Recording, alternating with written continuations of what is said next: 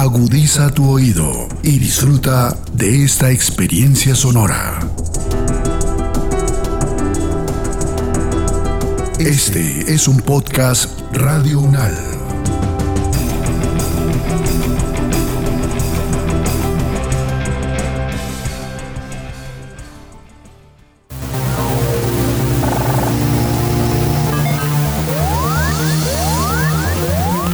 Siete días en el mundo. Llegamos a la edición número 44 de Análisis Unal, Siete días en el mundo, la selección de las noticias que nos deja la semana del 19 al 25 de septiembre del año 2021 los conflictos, las relaciones entre los países, las elecciones presidenciales, regionales y legislativas, la conformación geopolítica del mundo, en un recorrido por los hechos más importantes de los últimos siete días. Siete días en el mundo.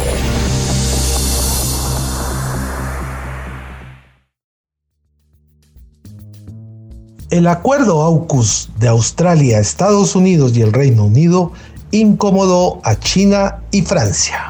De extremadamente irresponsable calificó China el pacto AUKUS sobre seguridad militar el acuerdo permitirá a Australia recibir la tecnología de los otros dos países para construir submarinos de propulsión nuclear por primera vez en su historia. Este acuerdo es un ambicioso pacto de seguridad para compartir tecnología avanzada de defensa y es visto por los analistas como un esfuerzo para contrarrestar la presencia de Pekín en el mar de China Meridional, región que lleva en disputa hace varios años. Por su parte, la Unión Europea ha expresado su sorpresa ante el acuerdo AUKUS, al que Francia calificó como una puñalada en la espalda por parte de Australia.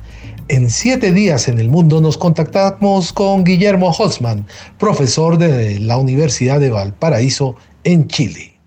Profesor, ¿hasta dónde nos puede llevar en el mundo ese desacuerdo que se ha presentado por esa unión tríptica de Australia, de Estados Unidos y del Reino Unido? Que incomoda, fíjese, a los extremos, incomoda a China, incomoda también a Francia. Exactamente, incomoda a Francia, además el momento en donde el presidente Macron se alista o se apresta a tomar la presidencia de la Unión Europea. Esto no resulta ser un tema menor y es parte de una estrategia de Estados Unidos para poder colocar en advertencia y una alerta respecto a lo que China quiere alcanzar de aquí al 2030 y 2049. Estamos en medio de lo que podríamos decir una, un conflicto híbrido de soft power, si se quiere mirar de esa manera, ¿ah? donde en definitiva este, este anuncio de alianza, donde se plantea la construcción de, submarinos nucleares, donde no es tan relevante el hecho de que sean nucleares, sino que es el traspaso de tecnología y la capacidad tecnológica para poder hacerlo, ese es francamente lo, lo, importante, y es lo que se coloca frente digamos, a una China que también desea y ha, ha avanzado en toda esa materia, pero tiene un déficit tecnológico que Estados Unidos lo, lo está jugando a su favor. Y en esa perspectiva, eh, el hecho de que sea Estados Unidos y básicamente la Commonwealth, a lo que es Reino Unido, Australia, eh, es la cuenta de un eje que toma distancia en la Unión Europea y genera por lo tanto una preocupación legítima en términos de lo que es el ambiente de seguridad en lo que la próxima década. Profesor Holzman, eh, este tema para Australia pues no es nuevo porque ya en el pasado hemos visto otros eh, desacuerdos, por llamarlos de alguna manera, con China que han eh, generado fuertes críticas de parte de China, pero también de Australia hacia ese país. Esto mm, puede ser también un, eh, un afán de Australia por obtener apoyo de parte de países como Reino Unido y los Estados Unidos y, y protegerse frente a lo que pueda ser una reacción más fuerte eh, de China porque, porque hay una gran división, un gran abismo entre China y Australia. Efectivamente, yo creo que esa, esa interpretación es posible, está dentro del análisis. Australia se ha visto enfrentado en los últimos cinco años a varios incidentes con China, particularmente desde el punto de vista comercial, donde China ha generado acciones concretas en contra de la economía australiana. Y este blindaje que le está brindando hoy día Reino Unido, recordemos que Australia es parte de la Commonwealth, y este acuerdo con Estados Unidos No solamente sorprende a la Unión Europea, eh, sino que coloca un eje bastante claro respecto a los intereses de Estados Unidos en el Océano Pacífico. Recordemos que dentro del Océano Pacífico hay dos grandes proyectos asociados a una visión geoestratégica y geoeconómica, que es el Asia-Pacífico, que está liderado hoy día por China, y el Indo-Pacífico, que es lo que intenta colocar justamente Estados Unidos, y donde el dirimente acá definitivamente va a ser India. Una India que tiene buenas relaciones con Rusia, una India que tiene conflictos abiertos de tipo fronterizo con China, a una India que también está desarrollando capacidades nucleares. En consecuencia, eh, acá se está recién eh, eh, planteando cuáles van a ser los ejes en los cuales se van a mover las potencias de aquí en adelante. Y esto es también una advertencia para la Unión Europea y sus planes de defensa, que recordemos que se ha discutido desde hace unos años a la fecha, la idea de que la Unión Europea tenga su propia estrategia de defensa con sus propias capacidades militares, cosa que no ha pasado desapercibido tampoco a Estados Unidos. Profesor, ¿qué lectura se le puede dar a la presencia de Biden en la terna y cómo borra sus acciones con los europeos y la misma OTAN? La verdad es que o sea, Biden va a seguir apostando por la, eh, fortalecer la OTAN. Eh, mantener ahí sus eh, condiciones de seguridad que necesita para contener a Rusia desde el punto de vista del este y eh, esperar de que efectivamente digamos el nuevo gobierno alemán que como bien sabemos se va lo vamos a conocer la próxima semana en definitiva también pueda sumarse a esta actitud. Francia estar en una situación complicada porque no ha sido considerada y varios países de la Unión Europea que están mucho por fortalecer el multilateralismo y hacer varios varios varias acciones dentro de esa lógica que se han encontrado con que efectivamente eh, Biden hoy día está tomando una política exterior bastante más dura y bastante más consistente de lo que había hecho incluso Donald Trump, que era, que era mucha parafernalia o mucho anuncio muy duro, pero acá lo que está haciendo Biden es articular capacidades concretas esas articulaciones que van a ser concretas con Reino Unido y Australia eh, tienen una mirada oceánica, tienen una mirada espacial y particularmente el tema del ciberespacio que eh, se debe entender cuando uno habla de ciberespacio piensa justamente en las nubes, en el cielo, pero estamos hablando de los cables subterráneos que llevan que siguió la fibra óptica. Y esos cables subterráneos que hoy día están cruzando todo el mundo es lo que se desea justamente proteger y es ahí donde hay un tema de conflicto que no resulta ser menor respecto a la capacidad tecnológica efectiva de China con respecto a lo que ha logrado avanzar Estados Unidos particularmente y que lo va a compartir sin lugar a dudas con Australia y Estados y, Reino Unido. Profesor Guillermo Holzman, muchas gracias por acompañarnos en Radio UNAL. No, y gracias a ustedes, que tengan muy buena semana. días en el mundo.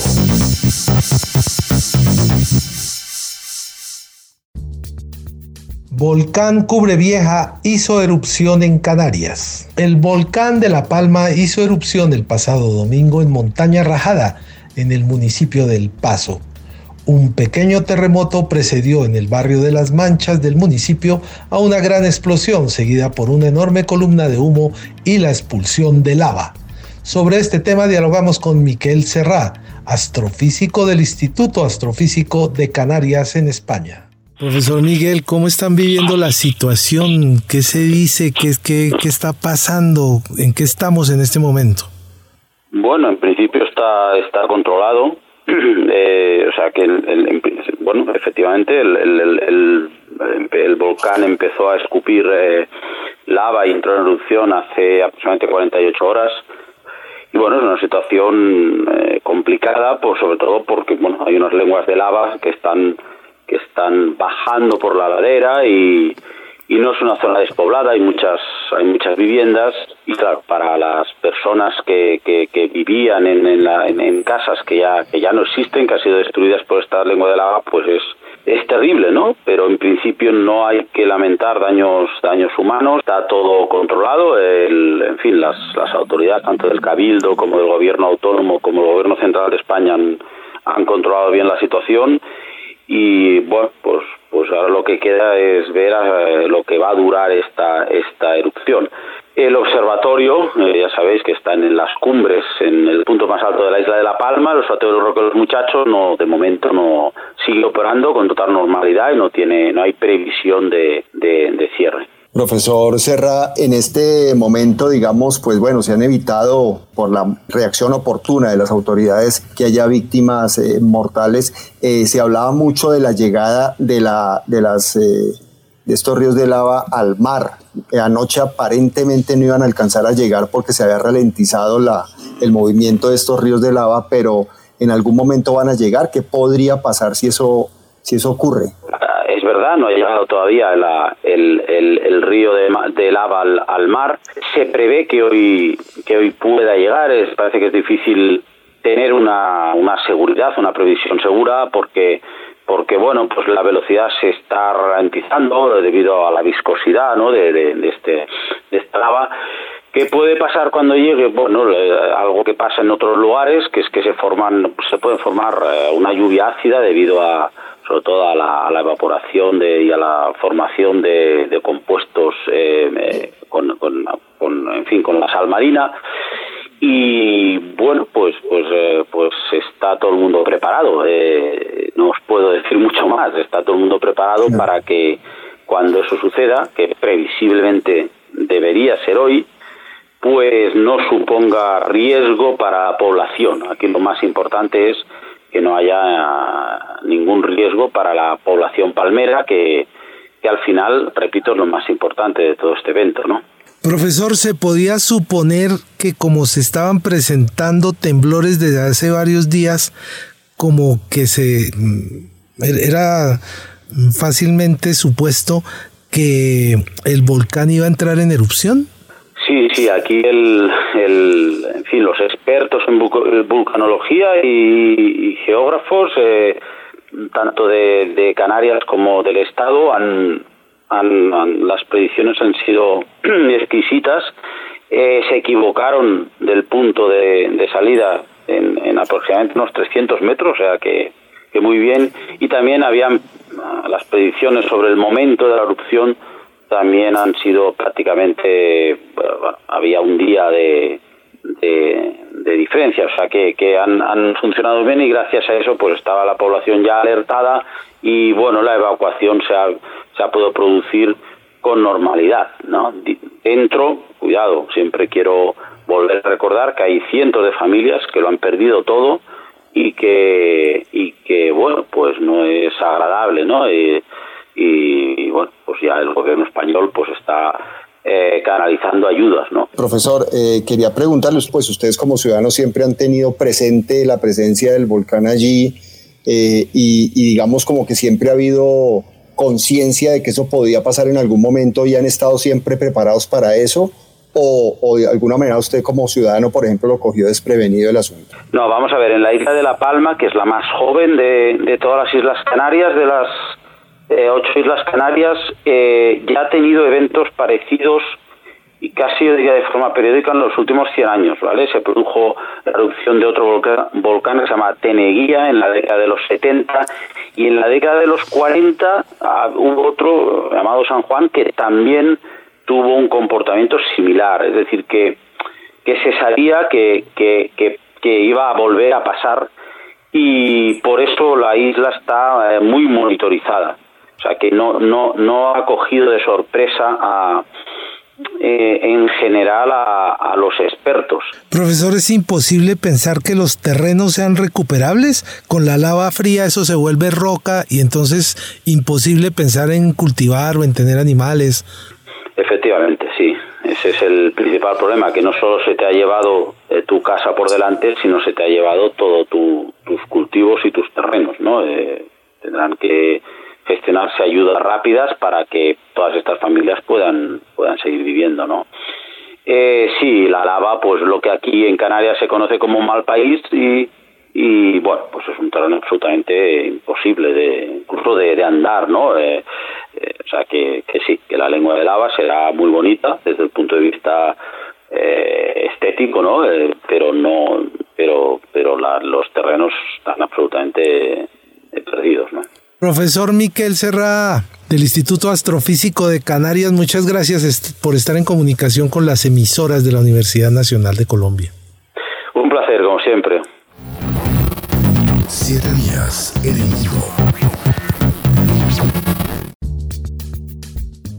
Debate de Evergrande arrastra a los mercados globales.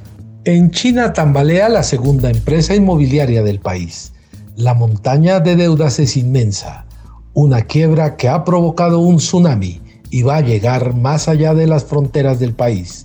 Dialogamos con Carlos Aquino, catedrático de la Facultad de Ciencias Económicas y director coordinador del Centro de Estudios Asiáticos de la Universidad Nacional Mayor de San Marcos en Lima.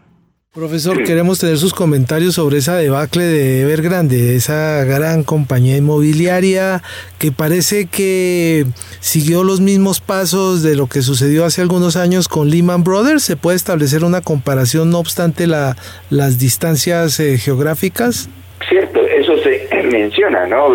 como sabemos, la quiebra de Lehman Brothers, que al final el gobierno de Estados Unidos no eh, salvó, originó prácticamente toda la crisis financiera mundial, ¿no? De 2008 o 2009, porque quiebre ese banco, pero ese banco tenía préstamos de otros bancos, otras empresas, individuos habían prestado dinero de ahí y al no poderlos pagar afectó a todo el mundo.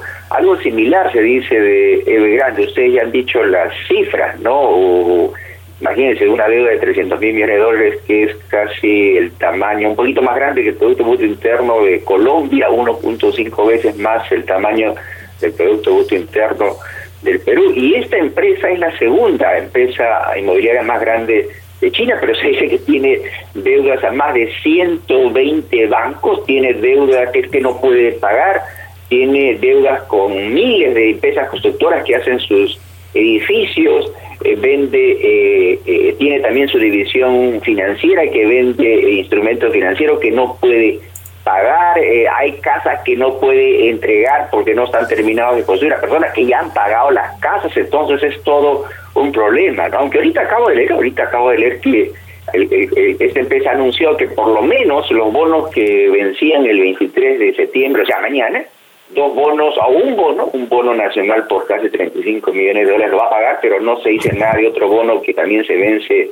eh, el jueves 23 de 85 millones de dólares, que es bono que tiene para los extranjeros, no, no se dice nada. Entonces sí, el, problema es bastante grave. ¿Por qué? Porque en realidad el sector inmobiliario, para algunos el sector inmobiliario chino, si uno incluye no solo las empresas que hacen edificios, sino las empresas conexas, ¿no? las empresas que le dan servicio, incluso las empresas de, de acero, que gran parte del acero que venden es para hacer edificios, eso representa el 25% o puede representar el 25% del Producto Bruto Interno chino. Entonces imagínese usted que un sector tan grande como esto eh, eh, eh, tenga problemas, afecta a toda la economía china. Y recordemos que la economía china es la segunda economía más grande del mundo. De hecho, como ustedes lo mencionaron, este comienzo de semana el efecto se sentía en muchas bolsas de valores en el mundo. No solo eso, ha bajado el precio del hierro, que se supone que es un componente para hacer acero, si quiebra el sector inmobiliario, no hay demanda para hacer acero, para construir casa, hasta el cobre ha bajado. Entonces sí, se supone que hay una incertidumbre bastante grande, pero como, repito, por lo menos el anuncio que ha hecho de que va a pagar los bonos que vencen mañana jueves 23 ha calmado algo los mercados, pero obviamente es probable que esto sea una calma momentánea y la próxima semana otra vez tengamos el problema, salvo que el gobierno chino anuncie algunas medidas, porque no creo que deje quebrar el gobierno chino este sector tan grande, porque los efectos, como comentamos, serían desastrosos, no solo en China, sino en el resto del mundo. Profesor, precisamente le quería preguntar acerca de lo que el gobierno chino puede hacer para eh, evitar ese, esa crisis financiera, no solamente interna en China, sino que puede generar un efecto dominó también para la economía mundial. ¿Qué tan sólida puede estar la economía china en este momento para evitar un, descalabro interno de su capital y ese posible efecto dominó en la economía del resto del mundo? Sí, yo creo que muchos analistas creen que el gobierno chino puede lidiar con este problema, ¿no? El gobierno chino, recordemos que controla la mayor parte del sistema financiero, los bancos privados son una fracción del, del, sistema financiero en China, entonces eh, si Evergrande no puede parar a los bancos, se supone que los bancos en la mayoría son de propio gobierno, entonces podrían no perdonarle, pero alargar la, deuda. ¿no? Sí, yo creo que el, el, gobierno chino, si desea, puede absorber este shock. El problema, ¿cuál es?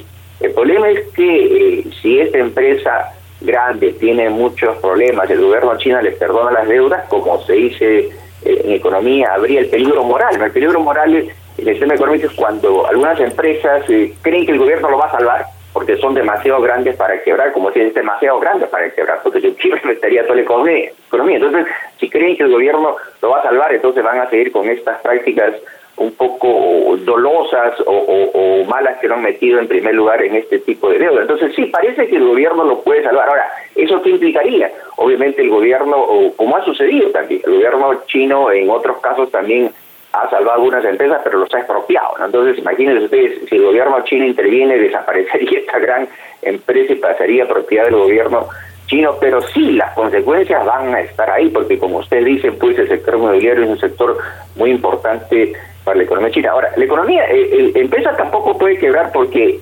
representa, se dice que puede representar como 30, 40 millones de empleos en todas las empresas conexas, como ustedes ya lo han dicho, mucha gente tiene su capital, su, su dinero, su riqueza está en, en, el sector inmobiliario, entonces si se cae el precio del sector inmobiliario, obviamente eh, eh, la riqueza va a disminuir. Y si quiebra, estas si quiebra esta empresa, hay cientos, miles de empresas inmobiliarias en China, entonces los precios de las casas bajarían, eh, las empresas no tendrían el suficiente ingreso para pagar sus deudas, entonces sería todo un efecto dominó que, como digo, según muchos analistas, probablemente eso no suceda por el gran impacto que tendría no solo en China, sino en todo el mundo. ¿no?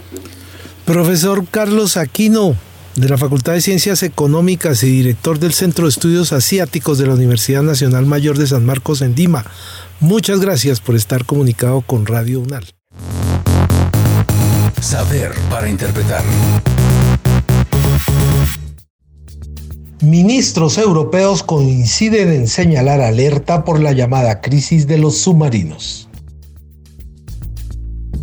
El enfado de Francia ha sido monumental y París llamó a consultas a sus embajadores en Estados Unidos y Australia tras el anuncio de la asociación AUKUS destinada a contrarrestar a China. En siete días en el mundo conversamos con Javier Gil, licenciado en Ciencias Políticas y de la Administración, doctor en Seguridad y Defensa Internacional, profesor de la Universidad Pontificia Comillas. Profesor Javier, ¿usted nos quiere ayudar a analizar un poco esa asociación del AUKUS?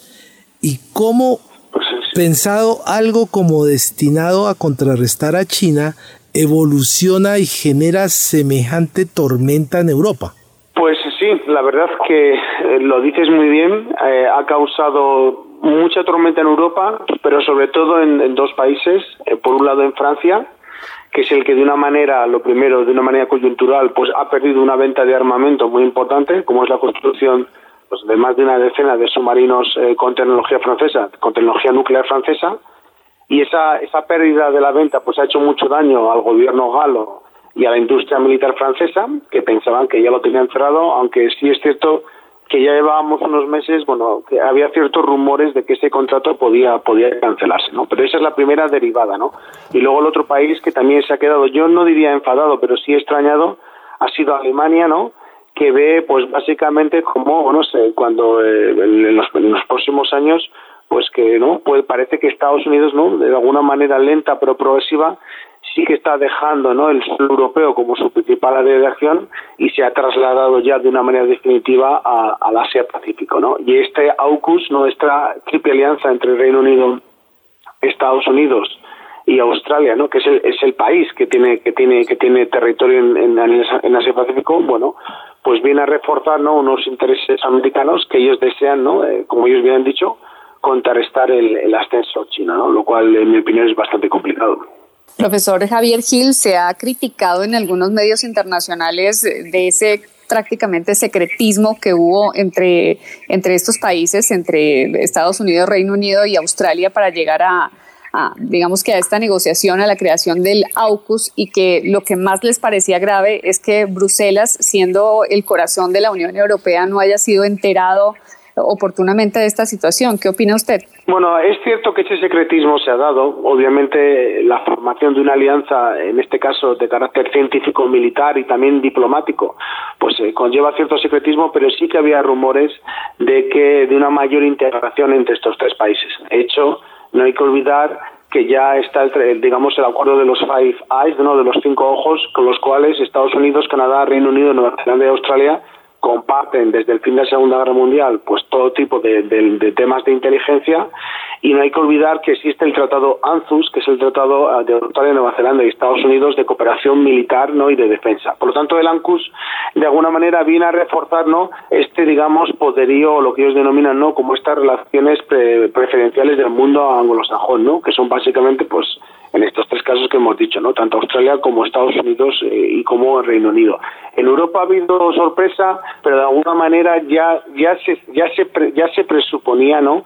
que Estados Unidos pues tiene decidido eh, centrarse en el futuro en Asia Pacífico, eso en consecuencia eh, implica tener una, una menor presencia militar y diplomática en el caso de lo que es lo que es la Europa occidental y luego respecto a Bruselas yo creo que también son un poquito lágrimas de cocodrilo ellos saben perfectamente que Estados Unidos se quiere mover hacia el Pacífico y para bien o para mal, bueno, pues ahí Europa va a tener un papel más secundario. No quiero, no quiero decir menos, menos, eh, menos problemático para Europa o, más positivo en términos de seguridad, pero es cierto que, bueno, eh, la Unión Europea no contempla ¿no? que el, el ascenso de China tenga por qué ser negativo. Y eso es algo que desde Estados Unidos sí se percibe, ¿no? Desde Estados Unidos se percibe que el auge de China, lo que es un auge económico, que obviamente va a tener consecuencias políticas, pues se percibe como algo negativo, ¿no? Y como algo que va a desequilibrar el, futuro el, futuro del mundo en el lejano oriente.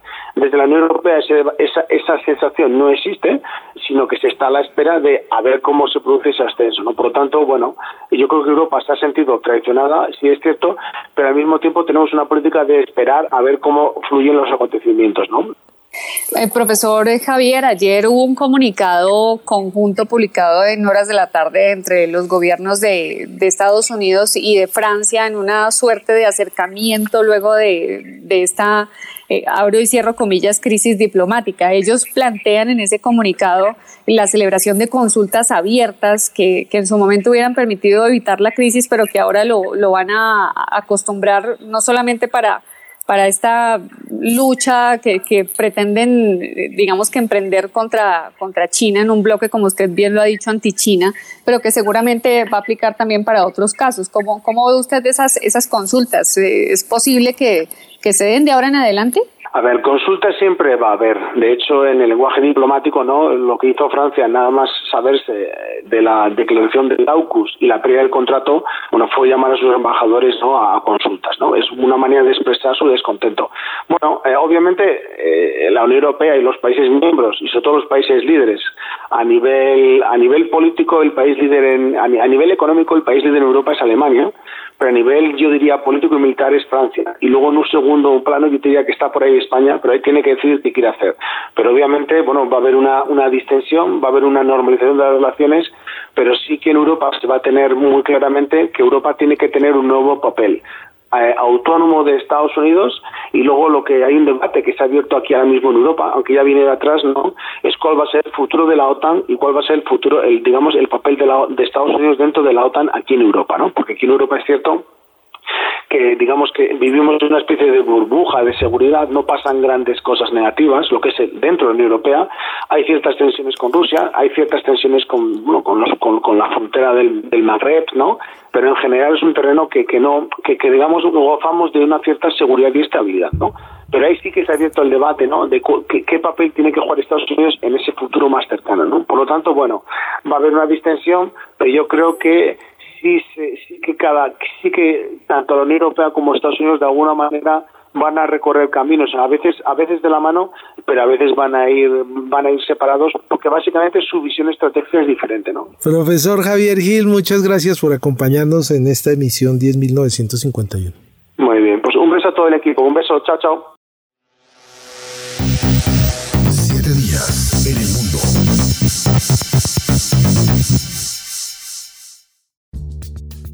El presidente Jair Bolsonaro dijo ante la ONU que Brasil es un país diferente al que muestran los medios de comunicación. En una actitud desafiante durante una intervención que duró 12 minutos, el mandatario aseguró que iba a mostrar un Brasil diferente al que es publicado, dejando en claro que está en carrera para las elecciones del 2022 y buscó mostrar músculo político al recordar la manifestación del pasado 7 de septiembre en respaldo a su gobierno. Para analizar este tema conversamos con Gilberto Marco Rodríguez, profesor y coordinador del posgrado en Relaciones Internacionales de la Universidad Federal do ABC de Sao Paulo. Profesor eh, Gilberto, mire, le queríamos comentar desde esta emisora en la cual le agradecemos su presencia, si realmente estuvo muy desafiante durante su intervención en la ONU el presidente Bolsonaro. Sí, yo diría que estuvo no solo desafiante, pero totalmente desubicado de la realidad. Es un discurso que no se conecta con la realidad de los hechos en Brasil, en el mundo. Y sobre todo por todos los análisis que hemos hecho desde este fatídico discurso en Nueva York y con todo el entorno que, que se constituyó el presidente en la ciudad que no se ha vacunado y que sigue defendiendo la no vacunación obligatoria. Toda esta situación hemos analizado como una situación de que el presidente habló solo para su base, su base electoral. El año entrante tenemos elección en Brasil, elección presidencial para gobernadores, también para senadores, diputados, y el presidente Bolsonaro está muy preocupado con su performance eh, electoral. Hoy día las encuestas en Brasil dan que Bolsonaro no gana en prácticamente ningún escenario electoral y pierde sobre todo del el, expresidente Lula, que en las eh, distintas encuestas, las últimas encuestas dan que el, el expresidente Lula gana en la primera ronda, en la segunda ronda de Bolsonaro y de cualquier otro candidato. Esto ha puesto el presidente Bolsonaro al borde de los nervios, ¿no? Al borde de un ataque de nervios, mejor dicho. Entonces, eh, es, es, es, una infelicidad, es algo para nosotros brasileños, una vergüenza que el eh, presidente de la República utilice el gran escenario de Naciones Unidas, de la Asamblea General, para hacer un discurso totalmente doméstico, totalmente focado en sus intereses eh, electorales y personales. Además, él ha dicho muchas inverdades, muchas mentiras. Se ha, se ha calificado ese discurso como un discurso de fake news porque él dijo que Brasil ha tratado, su gobierno ha manejado bien la pandemia. Esta, esto es mentira. La pandemia en Brasil ha traído para nosotros un, un, escenario catastrófico y sobre todo por la falta de coordinación federativa, la falta de coordinación del gobierno federal. La, la mínima coordinación que tenemos es por el trabajo intenso de gobernadores y alcaldes que con autorización de la Suprema Corte en abril del año pasado han podido manejar con sus competencias constitucionales el tema sanitario. Entonces hay muchas eh, situaciones dichas en el discurso de presidente Bolsonaro que no, no conectan con realidad, están muy lejos de ella. Profesor Gilberto, dentro de este discurso de, del presidente Bolsonaro, que ya usted nos lo dice, pues prácticamente es calificado como, como fake news, él insiste en muchos temas que son muy de su naturaleza conservadora. Por ejemplo, él trata como de revalidar su gestión diciendo que Brasil tiene un país que cree en Dios, tiene un presidente que cree en Dios, que respeta la constitución, que valora a la familia y debe la lealtad a su pueblo. Y esto para él básicamente es una base sólida y, solamente por eso genera una, una credibilidad.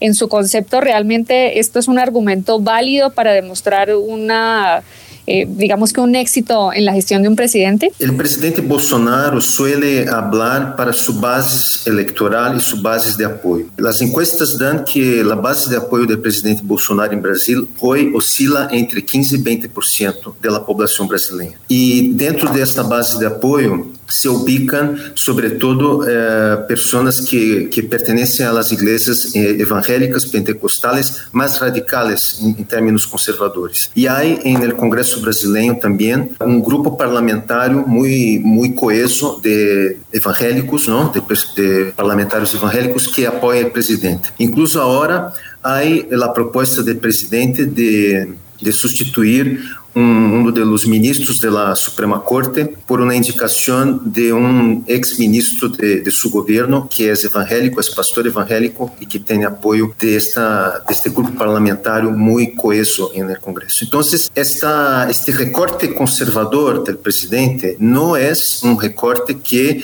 representa a la sociedad brasileña en su mayoría ¿no? La mayoría de la sociedad brasileña, Brasil es un país muy complejo, muy diverso y en el periodo democrático que hemos tenido desde el presidente Sarney en 1985, todos los presidentes que han sido elegidos eh, ya fueran de derecha o centro o izquierda, una vez eh, elegidos y tomando posición pasan a ser presidente de todas y todos. Este es, este es el principio democrático, ¿no? Del presidencialismo, del federalismo. Esto no ha pasado con el presidente Bolsonaro. Desde el primer momento de su toma de posición, en 1 de enero de 2019, él dejó muy claro que iba a gobernar para sus bases. Entonces, y su base es una base muy conservadora. Eso se refleja en la política exterior de Brasil y hemos analizado esto, por ejemplo, desde mi universidad, la Universidad Federal de ABC, de nuestro Observatorio de Política Externa. Hemos analizado cuánto la política exterior de Brasil se ha cambiado para un tramo muy conservador contra los derechos humanos, por ejemplo, contra los derechos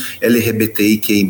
No se puede usar más, los diplomáticos no pueden usar más la palabra género, ¿no? Pueblos indígenas. Entonces, hemos tenido un cambio muy radical en la política exterior de Brasil. Ahora se espera que pueda caminar hacia a través del centro, eh, digamos, de, de, la, de, una pero nadie espera normalidad con el presidente Bolsonaro mientras él esté en el poder. Ahora bien, un papel, un rol importante que han hecho son los gobernadores y los alcaldes en este proceso de intento de gobernabilidad del país que todos los días tenemos una situación en que el presidente dice algo sorprendente, algo que eh, viola derechos, ¿no? que estimula la violencia. Esto es una cosa que no, nosotros nunca hemos tenido en, en, Brasil en el periodo democrático. Tuvimos un 7 de septiembre, que es nuestra, nuestra fecha de la independencia, en que hubo un intento de golpe del presidente. ¿no?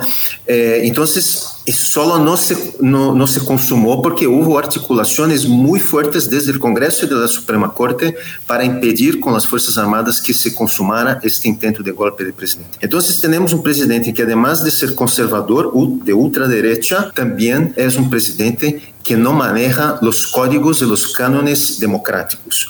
Y esto es parte de su DNA y eh, no tenemos ninguna ilusión de que esto va a cambiar.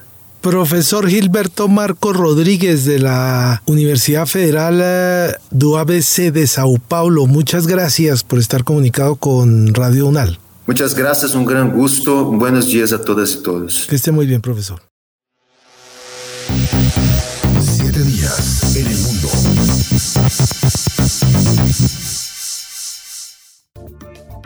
Hasta aquí el recuento de algunas de las noticias que nos dejó esta semana. Los dejamos con la opinión del profesor Andrés Molano en la ventana del internacionalista, profesor de Relaciones Internacionales de la Universidad del Rosario y catedrático de la Academia Diplomática Augusto Ramírez Ocampo. Nos volvemos a encontrar la siguiente semana y el análisis de los acontecimientos más importantes que ocurren en el mundo.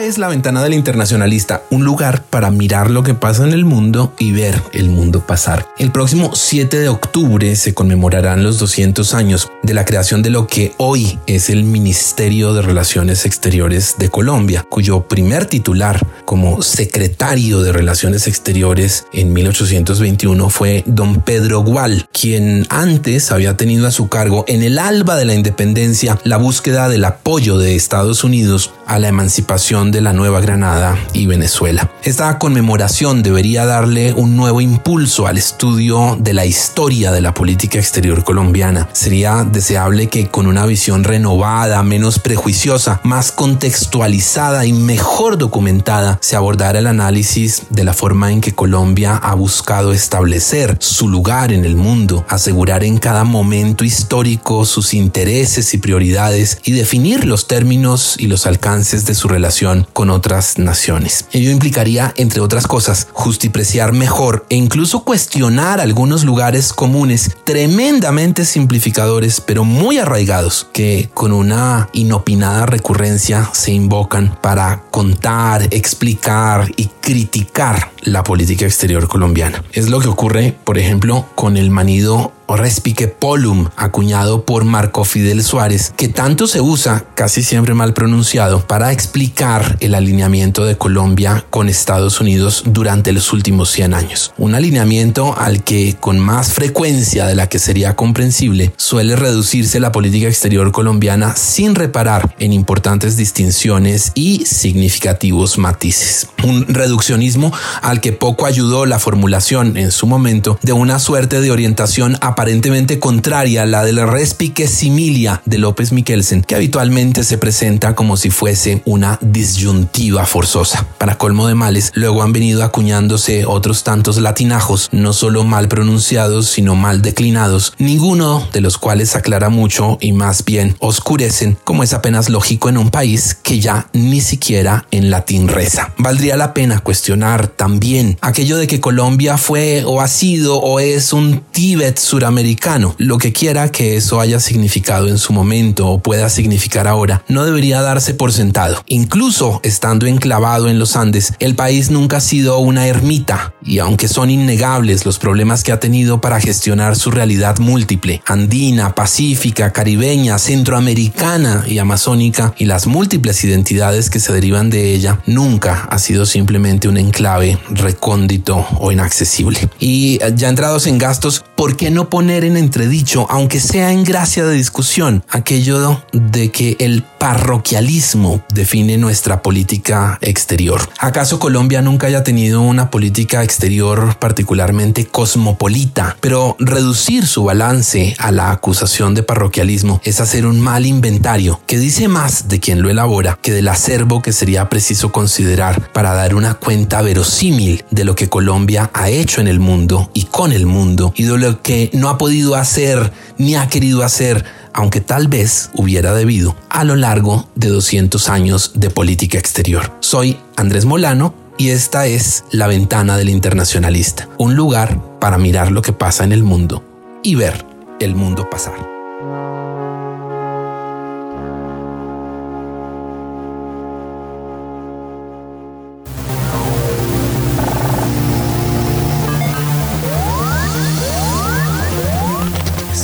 En el mundo.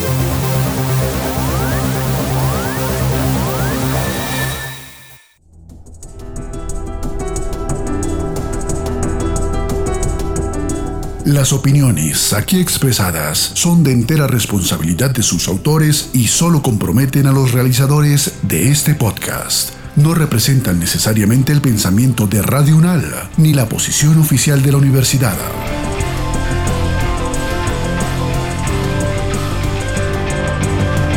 Este y otros podcasts en nuestro sitio web podcastradio.unal.edu.co. Síguenos en nuestras redes sociales. Nos encuentras como Podcast Radio UNAL, Universidad Nacional de Colombia, proyecto cultural, científico y colectivo de nación.